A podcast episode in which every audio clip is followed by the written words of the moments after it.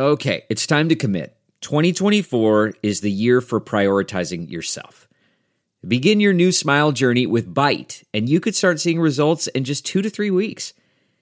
Just order your at home impression kit today for only $14.95 at Byte.com. Byte clear liners are doctor directed and delivered to your door. Treatment costs thousands less than braces, plus, they offer financing options, accept eligible insurance, and you could pay with your HSA, FSA. Get 80% off your impression kit when you use code WONDERY at Byte.com. That's B-Y-T-E dot com. Start your confidence journey today with Byte. Man, that sunset is gorgeous. Grill, patio, sunset. Hard to get better than that. Unless you're browsing Carvana's inventory while you soak it all in. Oh, burger time. So sit back, get comfortable. Carvana's got thousands of cars under $20,000 just waiting for you. I could stay here forever. Carvana, where car buying meets comfort, meets convenience. Download the app or visit Carvana.com today.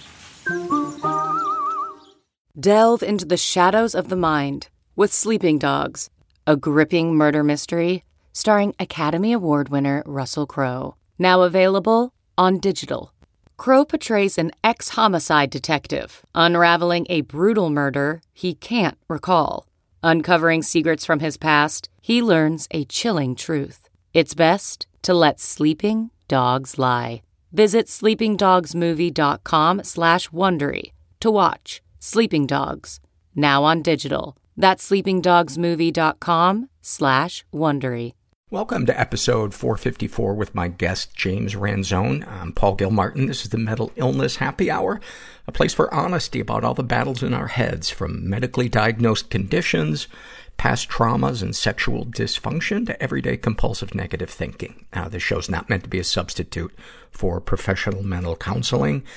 I am a jackass, former stand-up comedian and TV host, and uh, I just like talking about the subject matter, so I'm not a therapist. It's not a doctor's office, it's more like a waiting room that doesn't suck.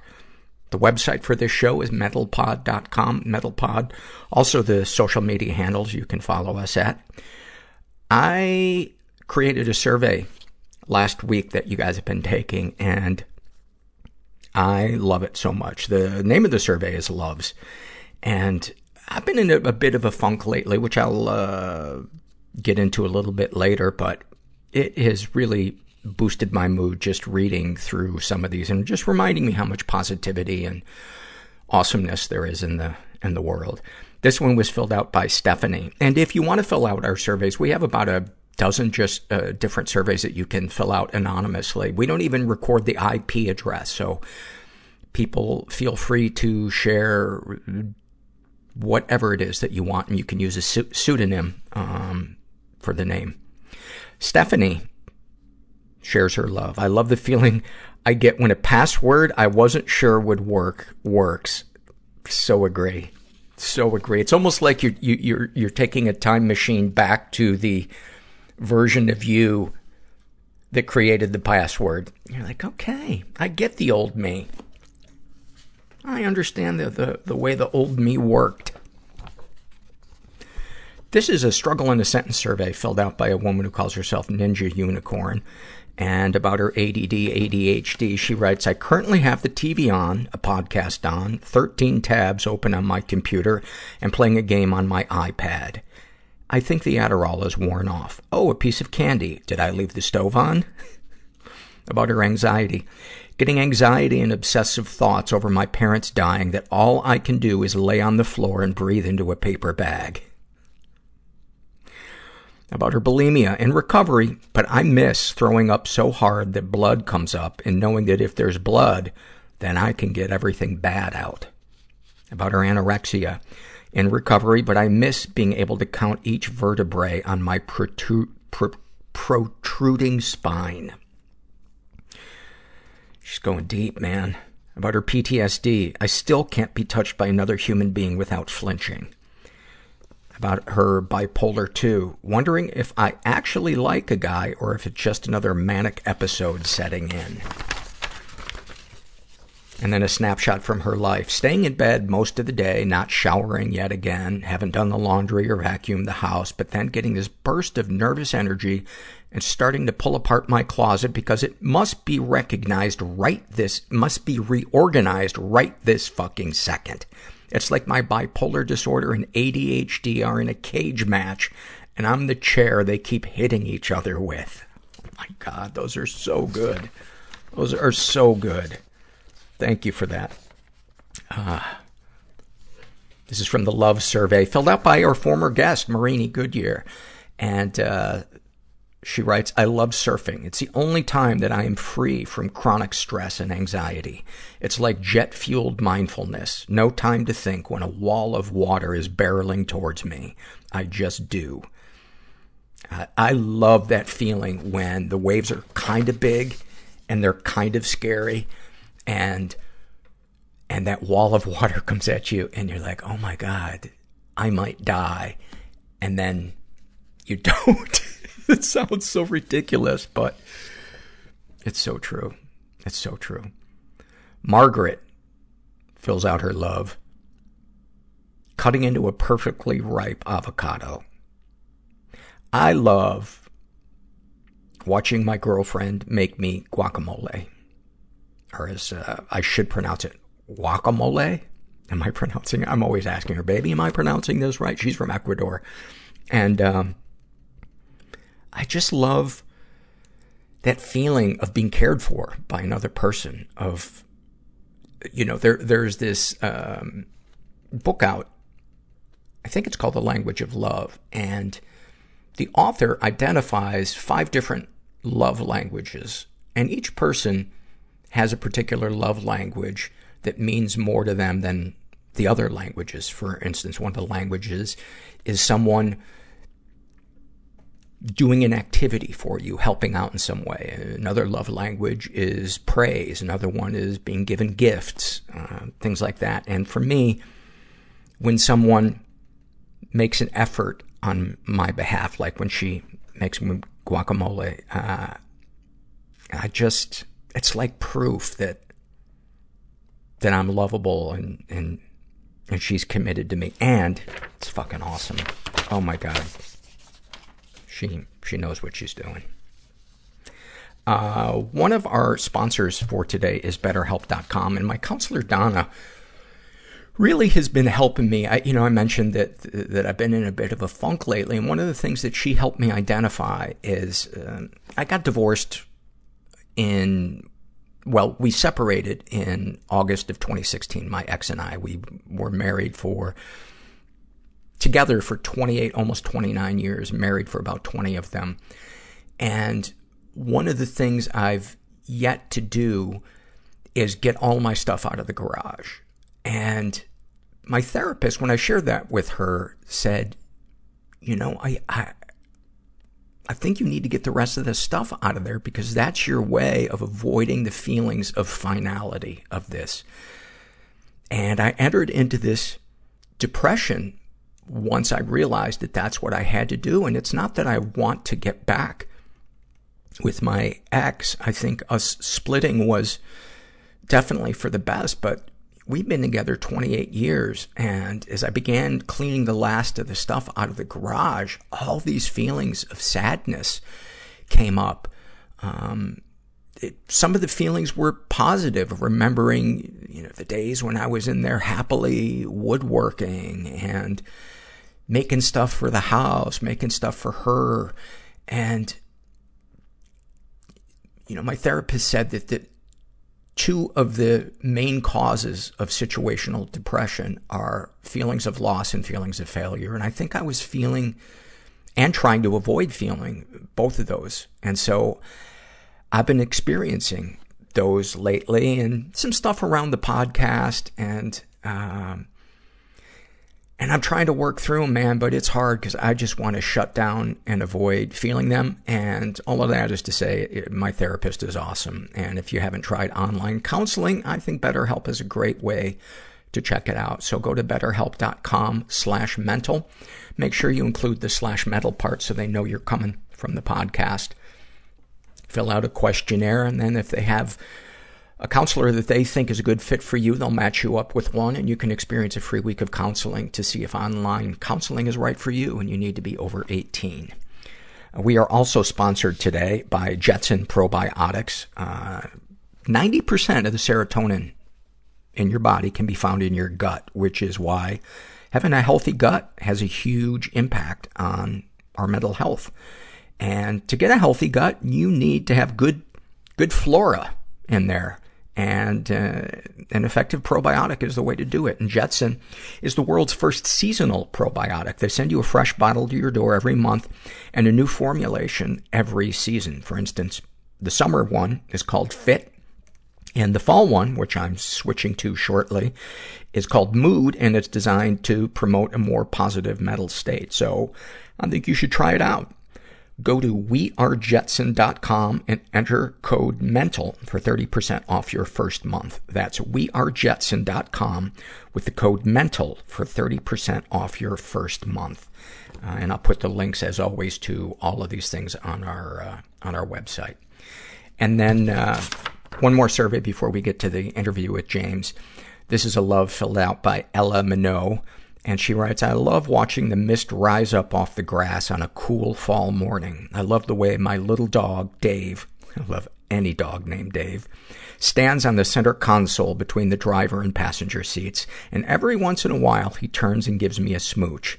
And then parentheses, okay, we smooch each other. I love also when a customer picks up one of my pots and says, this one is mine. I've got to assume that, uh, she's, uh, a, a potter is that the right word? That she's crafting uh, ceramic pots. Or maybe she's old school and it's her chamber pot and somebody's excited about claiming her chamber pot. Anyway, I love the feeling of my bed when my muscles start to relax and I am warm and safe and tomorrow is a new start.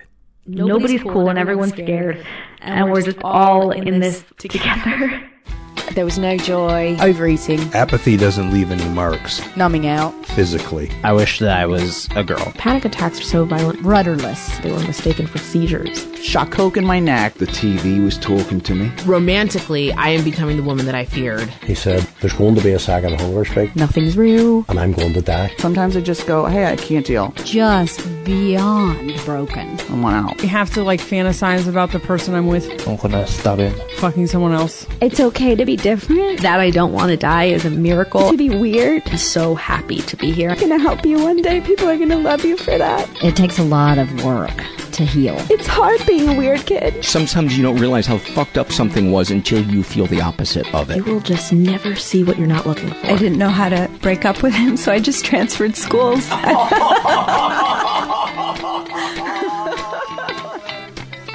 I'm here with James Ransone. Uh, am I pronouncing that correctly? I don't. We, I get in a long conversation with my family about this. I don't know. Yes. It's Ranson or Ranson. I don't know. It's, I'm from Baltimore, so it's a horrible accent. yeah, everybody's mouth We've is usually said- full of crab. So well, we said yeah. Well, we said Ranson for a long time, and then we. It was really funny. Uh, and then people would say Ranson because it was like we were Italian or something, but that's not true. And somebody in the family took a 23andMe test, and it turns out my entire family history had been lied about. I love it. Yeah. What a great place to start for the Yeah, podcast. totally. Uh, yeah, hundred percent. yeah. Uh, you're uh, a, a sober guy, uh, and you're in a couple of different support groups. You you got your share of demons, I think, which is so true for probably Everyone. most people, uh, but especially people who are creative. But so, uh, some people may know you from um, The Wire as Ziggy. You were Yep. on the second season of that. Some people might know you from uh, was it Corporal Person? Yeah, person Generation, from Generation Kill. Kill. Um, and then the Sinister movies. That was what people get. And then I've been in it on, off and on. Some big stuff, some small stuff. You know. Yeah. Well, I, I enjoy your work, and Thanks. so when your publicist reached out, I, I, I thought he seems like he's got uh, you know some some shit going on that informs his art. Let's uh, Yeah. let's have him on and, and talk about that. Yeah, it's usually trauma, right? Sometimes just pure malaise, but uh, you know. yeah. You were born in, in Baltimore. You were born in 1979. Um, what's what's the the history of your, your genealogy being lied about? What's Oh well, that must go back transgenerationally. without since- getting since- down a rabbit hole? I'd say since the Mayflower. yeah. Um, yeah, so I grew up in Baltimore. I was born in '79, you know, late '70s. Baltimore is a very working class Catholic city. You know, uh, still is very much to this day. Um, but then there's a lot of substance abuse and dysfunction on both sides of the family, and and you know, and I think the sad part about that is every family feels like they're so unique, right? That mm-hmm. don't what is it? Don't talk, don't feel just don't feel. There's like the three things that kind of define it. Alcoholic, yes. you know, don't trust, don't talk, don't feel. Yeah. There, right. Yeah. In, in, Baltimore, whenever maybe it's just the the stuff that I've watched about Baltimore, but it just seems like if Baltimore were a person, it would have slumped shoulders. Uh, yeah, maybe, but it also would tell you the truth. Yeah? yeah. I mean, John, it like produced John Waters. It's know? like a bum, like, being like, well, your shirt looks stupid. you know, like, you know what? He's not wrong. you know, everybody I know from Baltimore, it's it's there's a a certain type of um, just there's a certain type of candor that I've never experienced yeah. anywhere else in the world. people from Philadelphia are like that too. Yeah, yeah. I, it seems to be much more of an East Coast thing than a Midwest thing. A Midwest thing, the people can be honest but avoid talking. You know, speaking about the elephant in the room. Yeah, yeah. There are a lot of people. Yeah, yeah. you mean like my? It's basically everyone in the. Uh, in the Midwest is like my mom's side of the family. I remember riding in, in a, a van one time. I was going to do uh, a show with a bunch of other stand ups, and there was a manager there who's kind of a notorious East Coast go getter.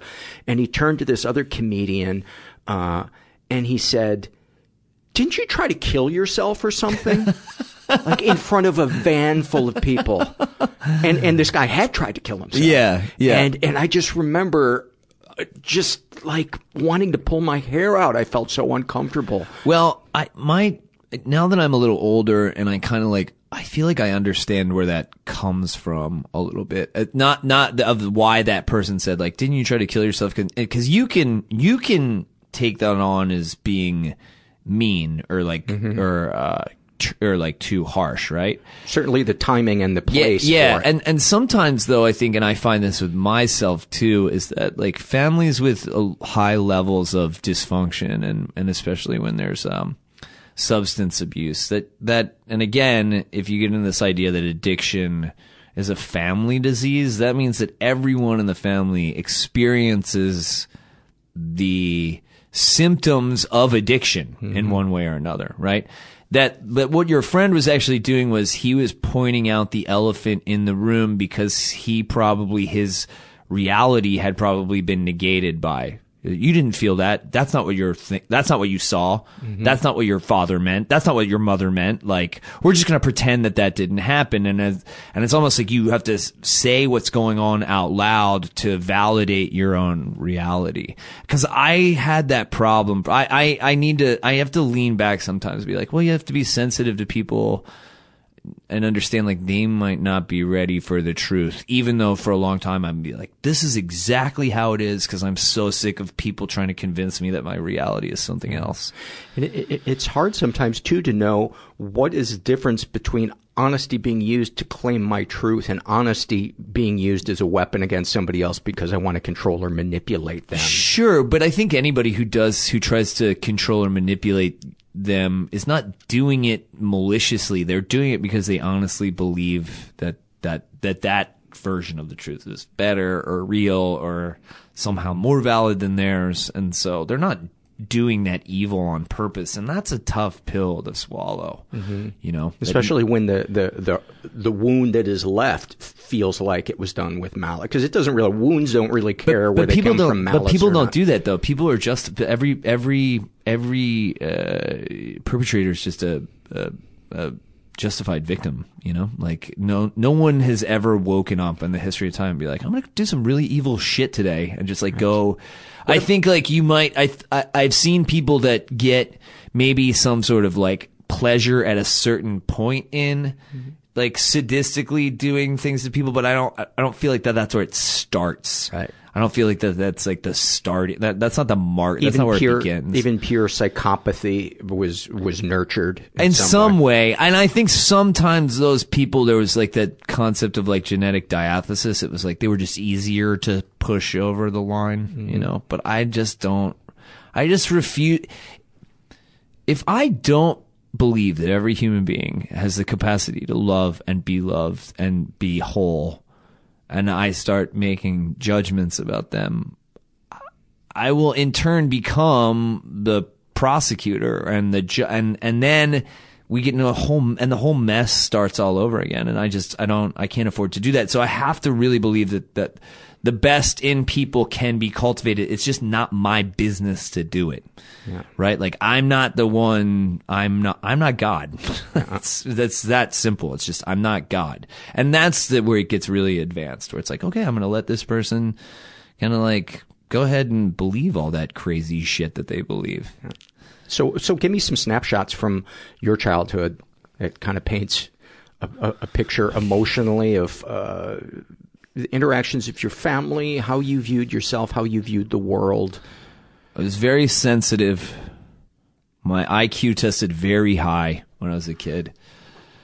Like over 130 something, I think, like pretty young too. And um that's but by the way, I don't necessarily uh, know if that's like a barometer for success or I don't I don't that's that stuff it's not interesting to me. Like it's, or even saying like I have this. It's just, I think that all I'm, the reason I'm saying that is I was more attuned to being sensitive to my environment or aware of what was going on. Um, half of the family came from kind of like low economic standards and that will all, all, already that type of stress will lead to sort of like a short tempered style of parenting.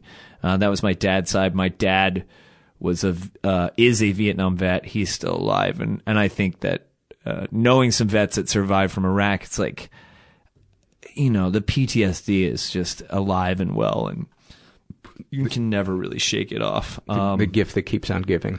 Oh yeah, you know, it was like his childhood was like Vietnam, and then he decided just to go to Vietnam, you know, and then I think he just kind of. What do you mean his child? Oh, I see his child. Yeah, it was, like he was already he was already yeah. prepared. Yes. he was already go prepared to fight a war.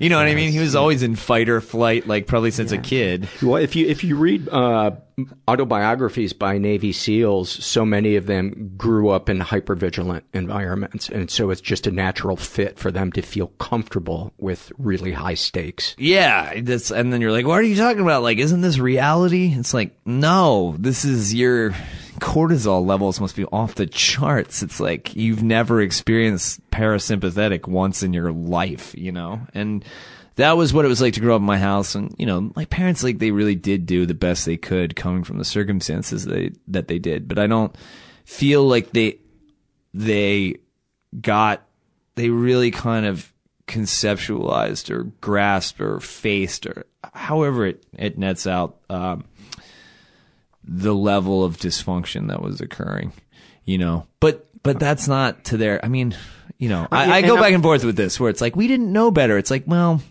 you you did, and I don't mean this about specifically about my parents. It's like, no, we do know better. Like I, I that that's the one thing I don't like as an excuse. Like we just it was back then and we didn't know better. It's I don't. I have to not believe that either because if we if if I if I take that, then I give everybody an excuse to say like you don't have the capacity to live up to your fullest realized potential. And, and the thing that I love hearing is, I'm so sorry. How can I try to make this right? That is such a great way to move forward. Well, it's, most people don't know how to make a true apology. Yeah. And I think that, that I don't know whether that's a Western thing. I don't know what the, it is or a human, you know, that literally historically, the number one deadliest of all sins was pride right? Like pride. And that pride is that I know what I'm doing and I did it correctly. And so you hear a lot of apologies that are pride based, which is I'm sorry, but I'm not perfect. I'm sorry, I'm not there's, perfect. There's no there's no but after an I'm sorry. And I'm sorry is is hey, you know what? Like I did a thing that hurt you and now I'm considering from your position how that would have, if I were you, how I would have reacted. And I can see your point. And so if you accept my apology or not, or forgive me, it's up to you. But will you please tell me what I can do to correct it in the world by sort of, um, you know, uh, neutralizing the karmic field. you know what I mean? That yes. that's what an apology is. Yeah. And once I learned that, it became very became very frustrating to argue with my wife. She'd be like, "I'm sorry, but," and I'd be like, "No, no, no, just then you're not sorry. Don't fucking say it." you know. And long, and, and I have you, to, you know. How long you been married? I've been married for two years, but we've been together for ten. Okay. Uh, going back to to your childhood, give me give me some snapshots if you if you can. I I, I like to get specific if, uh, if I, I somebody just, can recall moments that. Oh man, I can. Re- yeah, of course, I can recall, recall so many moments. It was like, you know, I was really scared growing up in my house, and I went to this private school. I was a small kid, and I remember I I promised like my house was scary because my dad was scary because my dad was still fucked up from Vietnam, and, and I don't want to get too much because they're still mm. alive, and I don't want to spill their beans, and but but I can tell you stuff that happened with me specifically. Like it felt unsafe. It's fair it was, say. Yeah, to- well, yeah. That's all alcoholic dysfunctional mm-hmm. homes feel unsafe. That is uh, that is literally how I define trauma. Now mm-hmm. it's like, did you not feel safe where you grew up? Then you experienced. Trauma. And trauma. would you also include feeling unheard and unseen as uh, under no, the umbrella I've, of not no, no, no, safe? no, because I was allowed like I, you know, like but the I, authentic you being seen because you can you can attract I, attention. But, but but I started getting in this where I didn't even start to consider who the authentic me was. I think until much later in life, which was like which I've only started to do in the last couple of years, which is like, what do I like to do? You know, and that's a re- revelation to be like, I don't know. Well, know? Uh, let me ask you this: Did you was there a sense when you were a kid that your parents were tuned into your needs beyond shelter, food, and schooling? They tried the best that they knew how. Because if I just say no, that's a lie, and I then I start to see myself as a victim. Okay. But I do know that that because I was so terrified, um, like I went to this private school for one year of middle school in um, I went to this private school for one year of middle school in Baltimore, um, and it was around a bunch of rich kids and I was not from a rich background. And and because I feel like I was small and scared of being at home and like they could tell that I was scared, like I became an easy target. Like I remember like promising um, these kids like I get get them like Guns and Roses and Metallica tickets and like I knew I couldn't because I just wanted to be accepted, you know, and then like I painted myself into a corner so, so sort of like by being a liar and then I became a liar and then I got bullied, you know, and it, it's that's informed by what I was experiencing. I started to recreate my reality outside of my, you know what I mean, outside of my house by what I learned or what I experienced inside. And so I think for me, do you know what, do you know about, um, and then I got beat up like a couple of times after that. Like, I mean, I got beat up a lot all through middle school and, uh, some skinheads jumped me actually like the week before I left to go to New York. So I, there's a lot of violence. I had a lot of violence around me growing up. A lot. Was that your neighborhood? Um, some of it was my neighborhood. Some of it was just being in Baltimore. Some of it is just I feel like you you magnetize that stuff towards yourself.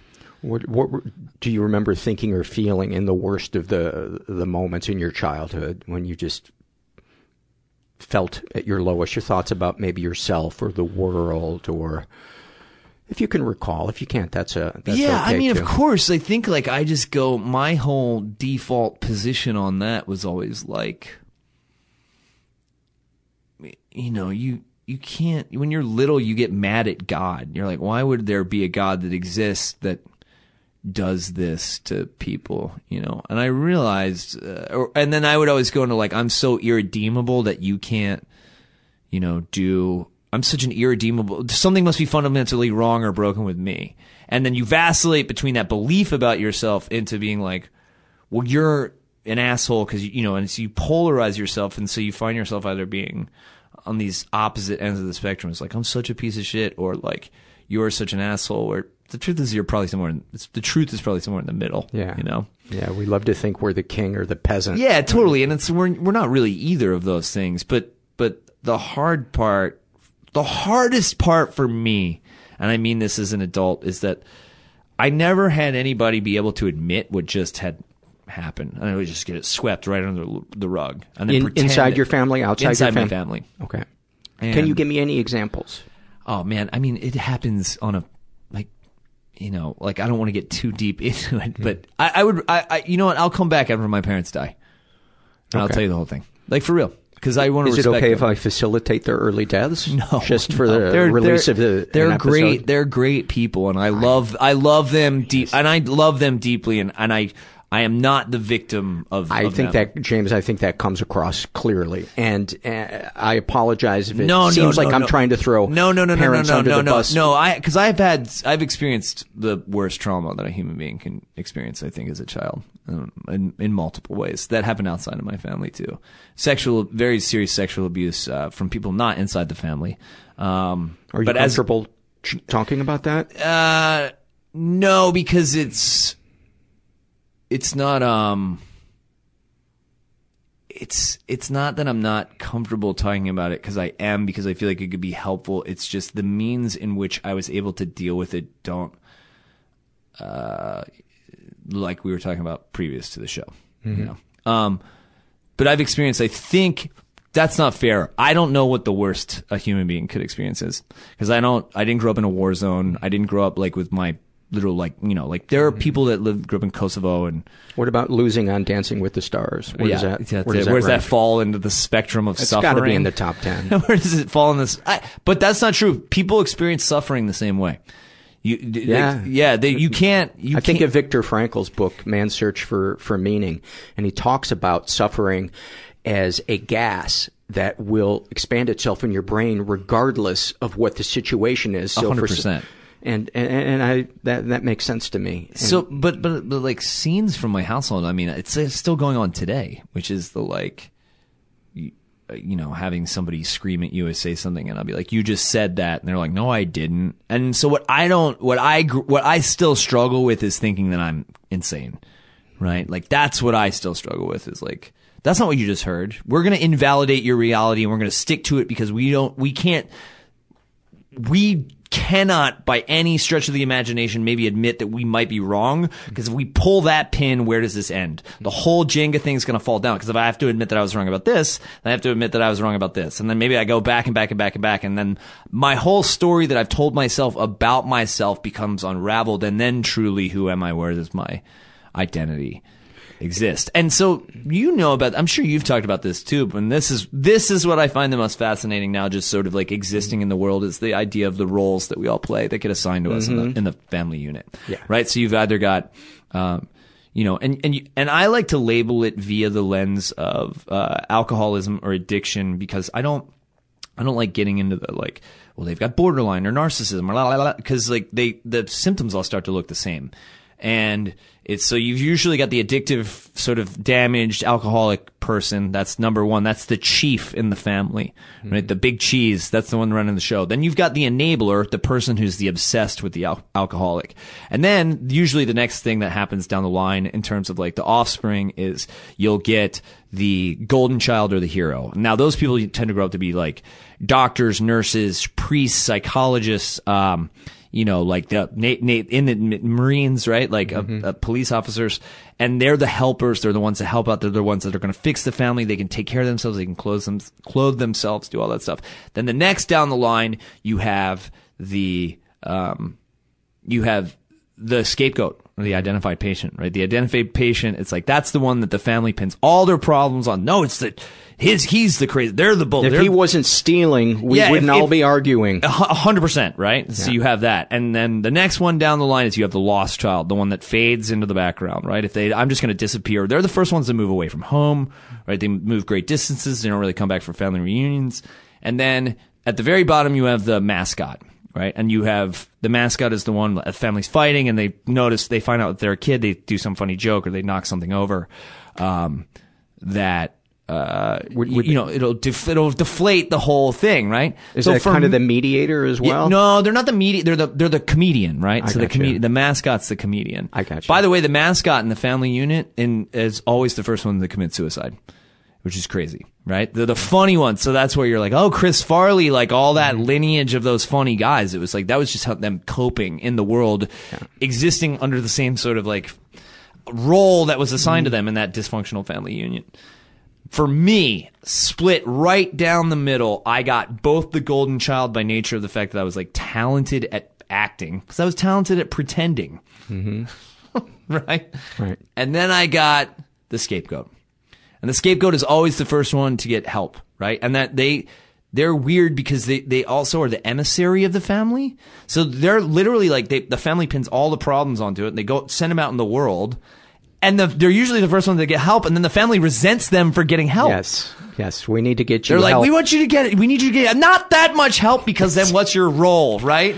Go get help, but do not come back with the truth. Right. Don't come back with the truth. And then what's interesting is I have a sibling who we're not, we're estranged right now. And it would seem to me, and this, and, and again, I don't want to get too much into it. It would seem to me that it's split exactly down the middle for him where he was the lost one in the mascot, you mm-hmm. know? And it's fucking crazy because I can, see that in any dysfunctional family now. Now I'll talk, I'll listen to someone literally for two minutes talk mm-hmm. about their family, and within, I can ask maybe one or two questions and figure out what their role is in the family. Yeah. Yeah. And it's, it's sad. It's actually weirdly pathetic.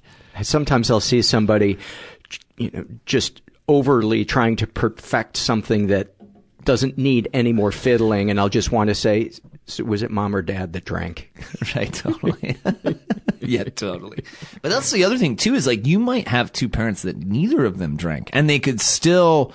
You could trace it back, and I bet you you find out there's a lot of stuff that happened with their parents, mm-hmm. right? Like, or or they're workaholics, or right, know, it's just some something that tunes you out, right? Something, something that, that take, keeps you out of the present moment. You know, yeah. I but, mean, and it ultimately isn't that the real enemy is whether it's fantasy, addiction, anger, violence. We're, addi- we're addicted to not being here. Yes. That's a yeah. great way of putting it is, yeah. And so what I realized for me is because I just had a son and, um, I've never, of course, it's not like everything became, I don't, look, I'm very fortunate to have my job, but like, so what? so what? about any of it, right? And I have this wife who's seen me through the worst. That thing was like a gut rebuild, and that was a lot of that was on me, you know. And um, how do you? Can you be more specific? Just, uh, I had a lot of shit to work out even after I stopped drinking and doing drugs. Like we never, I didn't really get down to why I. You, unless you get down to why you drank and excuse me, did drugs to begin with. Right. Good fucking luck. Right. You were in pain first, right? Like you had to something. You had to introduce something to calm down that nervous system, right? right yeah. So right, and you had all that trauma that you had to like press out. It was like you finally get your medicine, and but I didn't deal with any of that stuff, and and I had met her at a time where I was all the I had I had given up all the the drinking and doing drugs, but the rest of the vices were still very much there and, and uh, the addiction of not being here and not being present and not being cool to her on a in a myriad of ways in all the ways that one could not be cool would, would you classify other. yourself as as having control issues I think everybody does who experiences some trauma like that because they don't want to, you know what I mean? They, because again, it's like if I let go, if I let go of anything, then, then the, the worst thing that could happen to me will. Mm-hmm. And it's just a vague feeling. Yeah. It's know? like, I just know the nuclear bomb. And, you know, it's like, that was, I, when, yeah, it was like when, when we first started to try to have a kid, I was like, we're never going to have a kid because it's the worst case scenario you know, and I go right to like if my cat, my one cat who I love so much gets out for too long, I'm like, oh, she's dead. Yeah. Within 15 minutes. Oh yeah. And the other night I was like, that's insane that that's where my head goes. Makes total sense to me.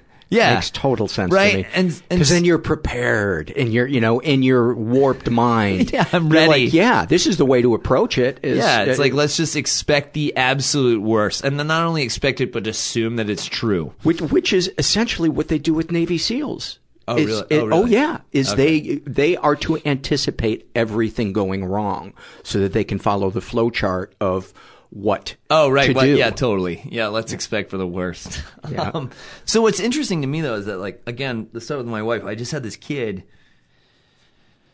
and i realized oh i'm the big cheese now in the family. I'm the guy who given the choice, I'm the one that ha- I'm the I'm the director of the show, so I get to hand out if I want to have a dysfunctional family, well, then I get to hand out the role of what my kid is. And I was like, this is not what I want.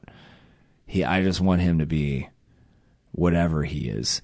And what I'm really realizing, I think, on some level, is that, and this is going to be very difficult for a lot of people to hear because it's something I had to deal with myself. I think my parents and your parents and a lot of people who has who have dysfunction in their families, I think they have children because they think it's going to fix them. And I think that they think that the child is going to fix the family. Mm-hmm. I think that they think like, well, when my mom and dad see me be a good mom and dad, everything's going to come together and it's going to be this great big happy thing, mm-hmm. right? And and I'm going to do the opposite of what my parents did, completely oblivious that you are swinging the pendulum the other way. Yeah, I'm going to be overly permissive, and then it's, yeah. well, I think it, more than that, or maybe I'm just speaking to my from my own experience, which is the like once I do this, and I think what happens is is you have a kid, and all that shit that happened to you came up because you look at them and you go, I was that once, and I think you get two choices. You either go, okay, shit I'm going to stare that in the face and realize that it happened to me and that I'm not healed. And that, or you block it out and then you resent the kid for not doing the thing that you expected it to do, which is to fix the family. And then the whole stupid carnival starts all over. And so when my kid arrived, there was a lot of stuff that I really had to look at where I was like, oh, I'm still really hurt about this. And I had that, and and and let me tell you. Can you it, give any examples to to make like, it a little more specific? Any instances you can think of? Just like even stuff like my my like my fam, you know, like my family. Like my mom tried to fix my dad because he was he was suffering from alcoholism and he was suffering from Vietnam and you know, and she tried so much to fix my dad. I think to, for her fantasy of what she thought the family should be that I think like she stopped kind of paying attention to us and it's like i ma- that makes sense to me on some level too mm-hmm. i'm not i don't re- resent her for that it's the most at, natural thing in the world at all but i'll tell you where i made a mistake mm-hmm. and i mean this is that i thought that my i had a couple of years ago before before right when we were on getting pregnant i thought like oh man this kid's just gonna come into the world and fix everybody and then they'll see that i'm not the identified patient they'll see that i'm so good and and was this a vague feeling or a no? I thought? feel like it was like a conscious, articulated. Uh, maybe it was a vague feeling. I don't think I articulated it in those words. Mm-hmm. I didn't know that that was the role that you know. Had I known that that was the role I was playing, and as soon as my kid arrived on planet Earth, I was like, "Oh shit!" Not you know what, man? You are a baby. You don't. None of this shit is your responsibility. Like you get you get to do whatever you want. You be you. However you i'm going to make my own mistakes. I am not saying that i won't or i'm going to be some perfect i am not god. God is a perfect parent. I am a flawed fucked up fallible impatient irrational you know what i mean? Like i'm not perfect. But what i do know is i look at that kid and i go i don't have to he doesn't get assigned a role he's him he's not the emissary that was meant to come to earth to put together these like generations of people who couldn't deal with their own shit with the expectation that once they had kids that they'd be like the mm-hmm. perfect family. I don't know. I think a toddler can heal intergenerational trauma. So I guess this is the end of our interview. that's I guess uh, that's where we beg to, to, differ. We're gonna have to agree to disagree. I just want to admit that I made the same mistakes that my yes. parents did. That's I a did. beautiful thing. You know, I, I or, or, or, or I'm assuming they, they, they have not, come, they have not, say, I can, maybe you can tell by this interview, they have not come to me and been like, you know, we did a lot of thinking and, uh, it turns out we, when we had you, it's cause, you know, I've not, we've not had that conversation. Right, right. What did bottoming out on, on drugs look like, uh, for you? Oh man. I mean, a lot of It, again, it's more the like the specifics of my story have to deal with other people, and I want to respect their anonymity. But what really bottoming out on drugs because I was a heroin addict. What I what it was was I was I was actually addicted to prescription pills, and I stole prescription pills from a friend of mine who had cancer. And then I got into like stealing doctors' pads, and I was kind of like ripping off Duane Reade's and CVS's with fake prescription um, signatures, and you, you, it was a little bit easier to get away with back then. Mhm. You know, um, I know it's very hard now. And what ended up happening for me was I got strung out on heroin, and my bottoming out.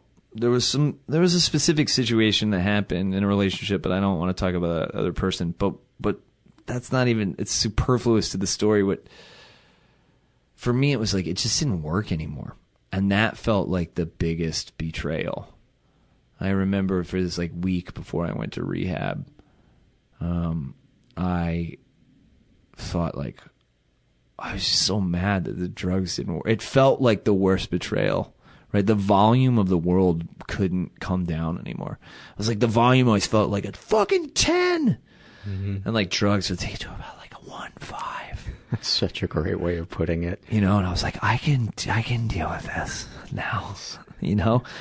But after that bottom, it was like, we're going to stay on 10 no matter how much drugs you do. I was like, are you serious? Like, everyone else in my life has abandoned me. And, you know, I, you personify this kind of relationship that you have with drugs. And, um, what ended up happening for me on that was like, uh, I I called my friend. I was like, I think I'm going to kill myself or try rehab. He's like, well, why don't you try rehab? I was like, all right, yeah, I can, I think I can do that. Yeah, I li- li- like in uh, in recovery. There's the the saying, "Look, you can die an ugly, drug addicted death." Or you can ask for help, and the addict says, "I'm going to have to get back to you." on Yeah, that." yeah. It's also like that's a funny thing. I don't, I don't, I don't know if it's it's more prevalent or it's sort of like a little bit more saturated the response that you see in alcoholics but you definitely see it in human beings i feel like it's part of the human condition where you're like help me help me and somebody goes sure and you go not that kind of help exactly we want to no control. That's the, that is, and it's like, are you fucking crazy? That is the hardest thing to surrender to is the form that help arrives in. It's like, oh, I don't know, the ambulance drivers they're, they're wearing white after Memorial Day. The, yeah, the the quicker you can do that, and the more that you can do that, and the, and if you let those dominoes fall, it's it for me, it's becoming impossible to deny the existence of God. I was just going to say the same thing. Is there is a spiritual component to letting go? No, but I just mean it's like the more I'm like, yeah, okay, well, this showed up here. Like, all right, I'm gonna do this. And it was that's- like, that's- oh my god, like you, you just see so many of the, the things. A chain of events no longer seems coincidental. Exactly. Exactly. Right. Like, and and I mean, it becomes, and it's not. That's that's an unfair I, semantic. It becomes impossible to see that as coincidental. Impossible. You're like, there's no possible way for the stars to have aligned like that. But it, it, it is completely based on the idea of like, I'll surrender my free will and go like, okay, all right, like if this is what the help looks like, all right, it's not what I would have chosen for myself, but I'm the one that got myself here. So, Yeah. yeah. Uh, a friend of mine has a an analogy for it that I like. He said, you know, we we roll in with four flat tires, and the support group tells us work on the carburetor. And we're like, you don't understand. Yeah. I got four flat, Four flat tires. tires. My life is shit. You know, we I have to start for the car- work on the, the carburetor. carburetor. But why? It's it's four flat work. Eventually, we get tired of saying, "But why?" We work on the carburetor. We finish. We wash our hands, and we look, and the four tires have been inflated somehow. Yeah, I the the thing for me too about that stuff is that like I remember being clean for not even that long, like 30 some days and I remember um I laughed. It was like this it was so it was like a. it was so it felt so foreign to me. Mm-hmm. I was like, where did that come from? the first time I didn't take myself seriously. yeah yeah that was great man to have a bunch of people that i was around that that were all on the same path that i was at that particular moment in time and yeah i just I love that. I, and and that's the other thing too is that I really realized, especially in this like um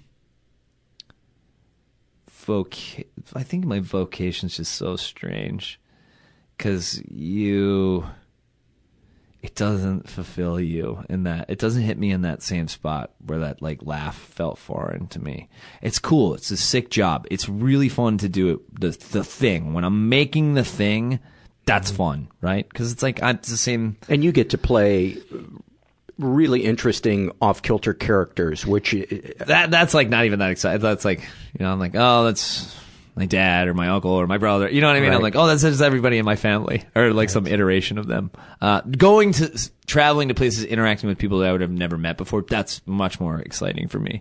But nothing sort of like it doesn't hit the same spot as the the concept of sort of like loving service.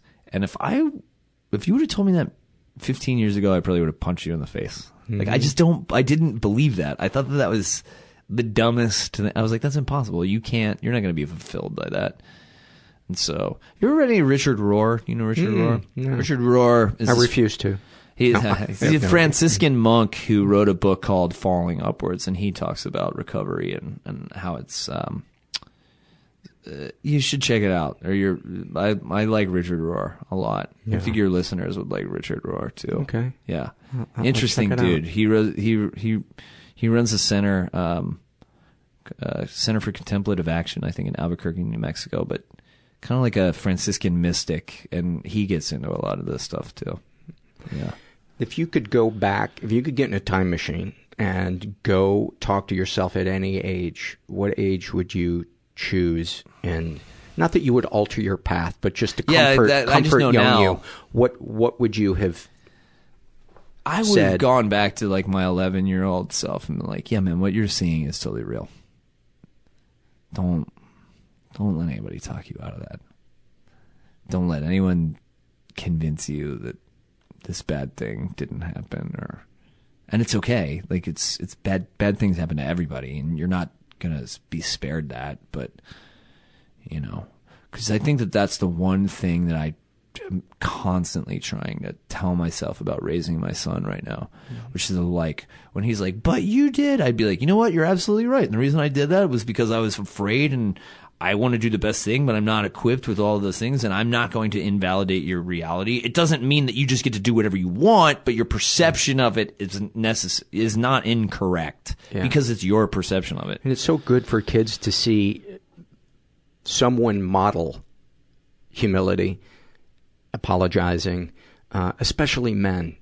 You know, yeah, especially I, men. I also think though there's a there's a there's a thing that men don't do either, and I see this a lot too. Is like I feel like men result to abuse and violence because they actually don't know how to set boundaries for themselves either. Mm-hmm. They just let people walk all over them. So then that's like that's how you like kick the dog, right? So you also need to have your kid be like no to other people around you. Like no is a complete answer, and mm-hmm. I don't have to do that. Why? It doesn't, doesn't matter. matter. Yeah. And on the uh, on the flip side, what other people think of me is none of my business. Uh, yeah, I mean, I I've seen this with my family in the last couple of years when I had to start when I said no and meant it, it became some like it's like Thor's hammer. It like shattered. They couldn't. They lost their. I'd be like, no, that's yours, and it's like, what? How dare you? And to, those you, aren't your lines in the play we've been acting 100%, right? And so that that's what I suggest to a lot of people who deal with this stuff. It's like you you try that word no, like and and don't know and then reserve it in your right. mind. Just, no, feel you. the no, you feel that no right in your solar plexus behind that that space that's out of the nasal part and into this heart center. If you feel no in your heart, that's like building the Great Wall of China. No one can. I, have seen it happen. It's incredible. Yeah. Right. I, I have physically felt taller after after saying no. Like the first time I set a boundary. Uh, with my mom, I was in my twenties. Oh, really? I remember, I remember telling her, "You can go ahead and cry, but I'm not changing you know, my stance on this, and she stopped crying like on a dime. right. Was, uh, they don't know what to do. And, and then they get mad. Yes. Get mad. And I remember hanging the phone up, and when I stood up, I felt taller. And yeah. I just remember, like, oh my God. there's so much out there I don't know. Yeah, that's I remember that too. That like feeling that same way. I think with that idea of like no, where I was like, oh my god, there's this whole world I don't Yeah. I don't know about.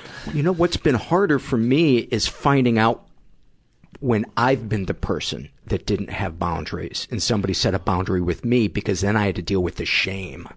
You know, the oh, shame. once you realized, yeah, yeah, I the shame of of of crossing like, someone's boundaries, being inappropriate, you know, being nosy, you know, gossiping, whatever, whatever it was that I that I did, being the the violator rather than the violated. Yeah, but the thing about that is that like as long as that's just to me that's always like the signal of growth. You wouldn't have had the capacity to understand that th- there was a, a sort of like boundary that you broke.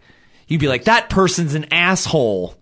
like that's how normal people react to it when they're like, "Hey man, why are you doing that? You're hurting my feelings and like this is my stuff over here and I love you, but this shit's not cool." Right. Most people go, "Well, fuck you." it's like that that's the other thing I think that's really hard for me to deal with with a lot of people that are especially in my family of origin. They're like, "Wait, you're angry with us and you love us and you have all these complicated feelings." It's like, "Yeah, it's subtle." It's complex. That's a lot of them. I wish I could pick one. Right. I think that yeah, that that that is the the thing that's when you come from dysfunction and feelings aren't talked about to realize that you can be angry with somebody and still love them and and and want to have a relationship with them. And then also it gets so nuanced where I'm like, I'm angry, I love you, and I hate that I am both angry and I love you. Do you know what I mean? It's like Yes. it's so much, and it's it's okay, and it's so, and guess what? It's okay for you to feel that too. Yeah. It's okay for you to be angry at me. we can work through this. You know? Yeah, but uh, that was the funny thing when I was like, I did say this year, I was like, hey, if this was the best, I said this to some members of my family. It's like, well, if you don't understand my, my position, you can sit down with like a trauma therapist and, you know, I can say my piece and they can explain it. And they were like, well, it sounds like you fucking need therapy. That was what was told to me. I was like, okay. Uh, do you want to do a uh, plug for uh, the movie you got I coming up? the movie doesn't need me to plug it. it's like, uh, yeah. So I'm in the sequel to the, I mean, it chapter two. It's a great, uh, it's a great big action adventure, kind of like old school popcorn movie. And literally, the the way that I'll tell you this because it's been, you know, kind of like it's been really intimate. I got this movie not, I feel like, as a result of like hard work or me. It's my time and I deserve it. I got this movie because I did right by my wife. And I had a family. And the universe went like, all right. Here's you're gonna need this for this kid. And I was like, okay, thanks. I don't think it was a result of like I was so great on the wire or it's like once I did like right by the small things, like you'd be surprised about what opens up. I don't know. Uh, you worked on the carburetor. I don't think that that. gr- I don't think that that grace is reserved for anyone specifically. I think it's available to everyone. I think it's just for actors. No, dude, I, I, I couldn't agree more. And uh, thanks so much for, for coming on and uh, and going deep. Yeah, Appreciate thanks, it. man. Yeah. It was nice getting a chance to sit down and, uh, and talk to him. And I love when, when a guest who's who's there doing publicity doesn't have to open up or go deep, and they do. I just love that. Uh, today's episode is sponsored by How To. It's a new podcast, and uh, the the description of it is: What if Dear Abby was an investigative reporter? Each week, Pulitzer Prize winning journalist Charles Duhigg takes takes on listeners' toughest problems in the new Slate podcast, How To. Check out their recent episode, How to Stop Being Anxious. Charles meets listener Matt, who suffers daily anxiety attacks. He introduces him to a psychologist and habit expert to figure out what's triggering the attacks, how to stop anxious mental patterns, and to help Matt get back control over his head and his life. Subscribe to How To in Apple Podcasts or wherever you listen and learn more at slate.com slash podcasts slash how to. And there's a hyphen between how and to. I'm going to read some surveys. And um, before I do that, there's a couple of different ways to support the podcast if you guys feel so inclined. We always need financial support, and I forget to mention it sometimes and instead just silently freak out. Um, one of the ways you can do it is by becoming a monthly donor on Patreon. You can commit to as little as a dollar a month and it means the world to me. And if you're doing it through Patreon, occasionally you'll qualify for bonus content, or maybe uh, you can enter into a raffle to win a, a cutting board, uh, all kinds of stuff. And sometimes I'll post pictures of Gracie. Anyway, you can go to patreon.com slash mentalpod, and the links to all this stuff is, is on the podcast. Anyway, this is uh, a love survey filled out by a woman who calls herself Fufu. That was my nickname for, actually, our classes nickname for a woman I went to grade school with. I wonder if this is her. She writes, I love when someone tags me in a funny meme on Facebook. It's so small, but it means they were thinking of me and I love it. I do love that feeling too. And there's really the opposite feeling when somebody tags you on something that's promotional or they enter you into a group conversation, a group of people you've never met before. I just want to uh, slap them when they do that. Jose writes about his loves. When a stranger smiles or says hello in a genuine way. That's a great one. Drinking fountains that have really cold water. Sharing movies, TV shows, and music with my kids for the first time. Uh, things that I enjoy and seeing how they react to it. And then comments to make the podcast better. Still holding out for a photo of Gracie's butthole. Her most recent haircut is very short, and her there is no hiding that butthole of hers. I used to. There was a running joke when Herbert, my previous one of my previous dogs, was alive. He also had a very prominent butthole, and there was this ongoing inside joke about Herbert's butthole. Um, so, uh, you know what? Maybe I will paste on, uh, post on Patreon a picture of, I can, you know what? I gotta run it by her first, cause that's disrespectful to do it without her knowing. E shares about her loves. When the sun is almost set, the car windows are down, and you're cruising around when suddenly a song comes on and it seems to fit the moment perfectly. Oh, that is a great one. That is a great one. And I'm so glad you guys are taking this survey because I have been in this funk lately. And I know I'm going to come out of it, but it's really nice feeling the positivity of people sharing loves. They are, they are helping me. This is the struggle in a sentence survey filled out by a, a woman who I, I don't know how to quite pronounce the name she used, but I am less than three SSRIs.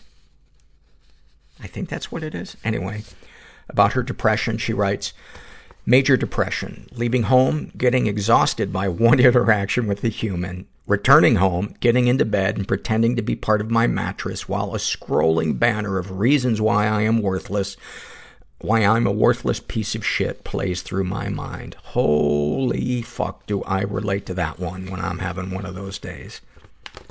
I'm sure there's a lot of people too that feel like you just described their battle with depression. About her ADD, ADHD, she writes, constantly having to choose between appearing lazy, careless, and irresponsible or disclosing a highly stigmatized and misunderstood neurological disorder about her anxiety. I feel like a boiling kettle. The steam is rising and creating pressure in my heart, clouding my thoughts and making me shake and bursting into tears. It's the only way to release. About her bulimia, my order from the menu is always contingent on how private the washrooms are. Wow. That is, that makes it so real about her love addiction. I have two gears. Fuck you, you fucking loser, and please don't leave me, I'll die. about living with an abuser. I lived with an emotionally abusive mother growing up. It was like our interactions had subtitles that only I could read. Oh, the old reading between the lines, walking on eggshells, trying to figure out what they mean. A snapshot from her life. I always thought I was more anxious than depressed, but looking back, I realize I've battled with depression since childhood. I vividly remember the first day of fourth grade, getting to the schoolyard with a new backpack, fresh school supplies, and seeing my friends for the first time since the previous year. It was a bright and beautiful morning. The crisp wind was blowing through the trees. I remember looking around and thinking to myself, none of this matters. Why am I even alive? Wow. Wow. Thank you for sharing that. Thank you for sharing that. Al shares some loves. Uh, and Al is female. She writes, I love my boyfriend's cat and my cat's relationship. They're both big boys, think 18 plus pounds. When they met, my cat, Milosh, was so laid back and curious about Tyler, my boyfriend's cat. And Tyler wanted nothing to do with Milosh. After four to five days, suddenly they became best friends, and the parentheses, and we're pretty sure they're boyfriends. They lick each other excessively, mostly on the face and butt, lay, touching and holding each other, and play fight constantly. They make me happy every day, and we send pics and videos of them doing cute things. Best boys ever. Mm. So many of these are about animals, and I love all of them. It's amazing how much I depend every day on just interactions with Gracie to kind of bolster my mood and bring me into the present moment. And she, she never disappoints me. Right now she's laying on the bed, chilling out. This is an awful moment filled out by a woman who calls herself crying in a carnival crying in a carnival Casio. I think it's supposed to mean casino. My boyfriend, his brothers, and I are at a carnival themed casino right now. We've been trying to win prizes all day, and I was finally able to win a big prize in a group game of whack a mole. I was so happy to win the prize, a jumbo plush unicorn. But my boyfriend suggested giving it as a gift to his abusive and alcoholic mother, who we were trying to avoid on our fun day out. She's a verbally abusive, controlling, and manipulative person, and she's a violent alcoholic who thinks going and getting help for two days at a clinic means she has a clean slate. I just can't stand uh, having to grin and bear giving my gift to someone I can't stand. So I'm now hiding in the bathroom until I can make the tears of my rage run dry. I feel for you, man. I'm going to give you a little bit of tough love in case you're listening. Nobody is making you give that unicorn to her. And maybe it's time to have a conversation with that boyfriend about your needs and your wants. Because, you know, codependency is pleasing somebody else, ignoring our needs, and then resenting them when we're the one that took the action of doing what it is that they wanted, but what we didn't want. Because it's easier to blame somebody else than to change ourselves. Amanda writes about her loves, sending my partner funny memes from the other room and hearing his laugh. I save them until we're home together so we can cackle or giggle as much as we want. Thank you for that. This is an awful moment filled out by a trans man who calls himself once a Marine, always in pain. And he writes, I served in the Marine Corps from 2008 to 2017. I came out as a transgender man in 2016 after it was allowed to come out and not be forced out of service. I was also still in when Trump tweeted that he didn't want transgender people to serve in the military. I was medically retired due to multiple injuries from grueling PT sessions and brought my first and bought my first home back in my home state of Washington. One of the first packages I received was an envelope from the Marine Corps. It had a red binder with a certificate inside. It was a form letter from the president thanking me for my service and congratulating me on my retirement. Signed by Donald Trump. I can't decide if I want to burn it or send it back. Thank you for sharing that. I can't imagine what a complicated piece of paper that must be for you. Leela shares some of her loves. Sitting indoors, listening to the rain beating on the windows, knowing I am safe inside and enjoying the sound. That is such a, such a comforting sound. Just feeling like wherever it is you're, you're, you're in is, is like a little awesome nest. Being so engrossed in a book that I miss the train home, but there's another one in five minutes, so I enjoy, I just enjoy the extra reading time and listening to one of my favorite songs on the headphones and finding myself mouthing along the lyrics enthusiastically and doing a little dance in the middle of a big crowd. Oh, I love that one. I'm jealous of people that can be that unself-conscious in that moment. But I love it. I love it. This is a love, a bunch of loves filled out by a guy who calls himself Ash Ketchum. Uh, he writes the words conjugate and penultimate. Sun showers. Watching and listening to heavy rain from the safety of a doorway. Where you're only getting splashed just a little bit because the raindrops are so big they bounce up to you. God, that's so descriptive. When the DJ in a club is actually good and I dance so hard I'm covered in sweat and lost in the music and everything else fades away. Uh, following the last one, when I leave a bar so late and satisfied from dancing and the train gets to the subway as soon as I do and my car is empty except for other tired night owls. The smell of my own pits a few hours after the deodorant wears off. How empty the city gets on holidays, where you can walk around without bumping into stupid tourists or people looking at their phones. When is the perfect temperature to wear a hoodie or sweater and shorts? Wearing a hoodie or jacket without a shirt. Hugging friends for a long time. Crying at sad anime.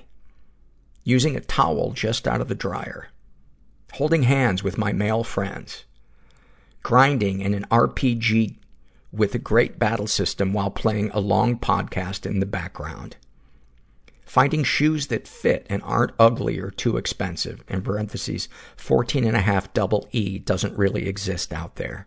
Holy shit, that is huge. And let's all just pause and think about the size of his cock. Uh, arguing with very certain friends about video games or comics. Any comments to make the podcast better? Paul should do a calendar of tasteful nudes as different characters he's been doing, including douchebag DJ. Actually, technically, it's, uh, his name is Mean DJ Voice. Uh, maybe one at a workbench making a cutting board only in a tool belt. It was so hot the other day. I think it was like 100, 105 out, and I really wanted to woodwork, and my backyard is very private. And all I had on was a pair of sneakers. And I went out there for about 20 minutes and did some woodworking. And I, I kind of laughed as I was doing it. And the other part of my brain was going, if you get hurt, you will so regret having to answer the question, uh, how did you cut your dick? How about a segue to one of our sponsors? Jetson probiotics, we talked about them earlier in the podcast. I mentioned that 90% of your serotonin, serotonin? That's a little different than serotonin. Serotonin is uh, the healthy probiotic in the guts of uh, people in positions of authority. 90% of your serotonin can be found in your gut, which is why a healthy gut has a huge impact on your mental health. And to get a healthy gut, you need an effective probiotic which is why you should try Jetson, the world's first seasonal probiotic. Jetson sends a fresh bottle to your door every month and a new formulation every season. Go to wearejetson.com and enter code MENTAL for 30% off your first month. And then finally, this is a love filled out by a woman who calls herself the bird's name is Flipper. And she writes, every morning, my bird starts humping his favorite glove. Once he's done, he bows his head and starts chirping and squeaking adorably. I always just stop whatever i'm doing and listen to him sweet-talk his favorite glove. It makes my day. What is a bird glove? Is that something that uh, is that the name of the the stick or whatever it is that they rub their beak on? Or is your your bird have a fetish? Is your bird into latex? That's okay. That's okay.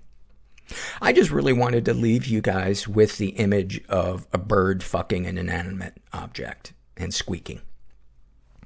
Anyway, I, I hope you uh, enjoyed today's episode. And if you're out there and you're, and, and thank you so much for filling out the loves. It really boosted my mood. I needed a break from the, the really heavy surveys today. Um, I, I was finding myself kind of dreading going through the shame and secret surveys. And when I saw how many of the loves you filled out, I was like, yes, I, I need to read those on today's podcast because I, I just need some positivity in my, in my life this week. Um, and anyway, if you're out there and you're struggling, just never forget that, that you're not alone. And thank you so much for listening. Everybody I know is bizarrely beautifully Everybody I know weird is bizarrely beautifully fucked up in some weird way. Bizarrely beautifully fucked up in some weird way.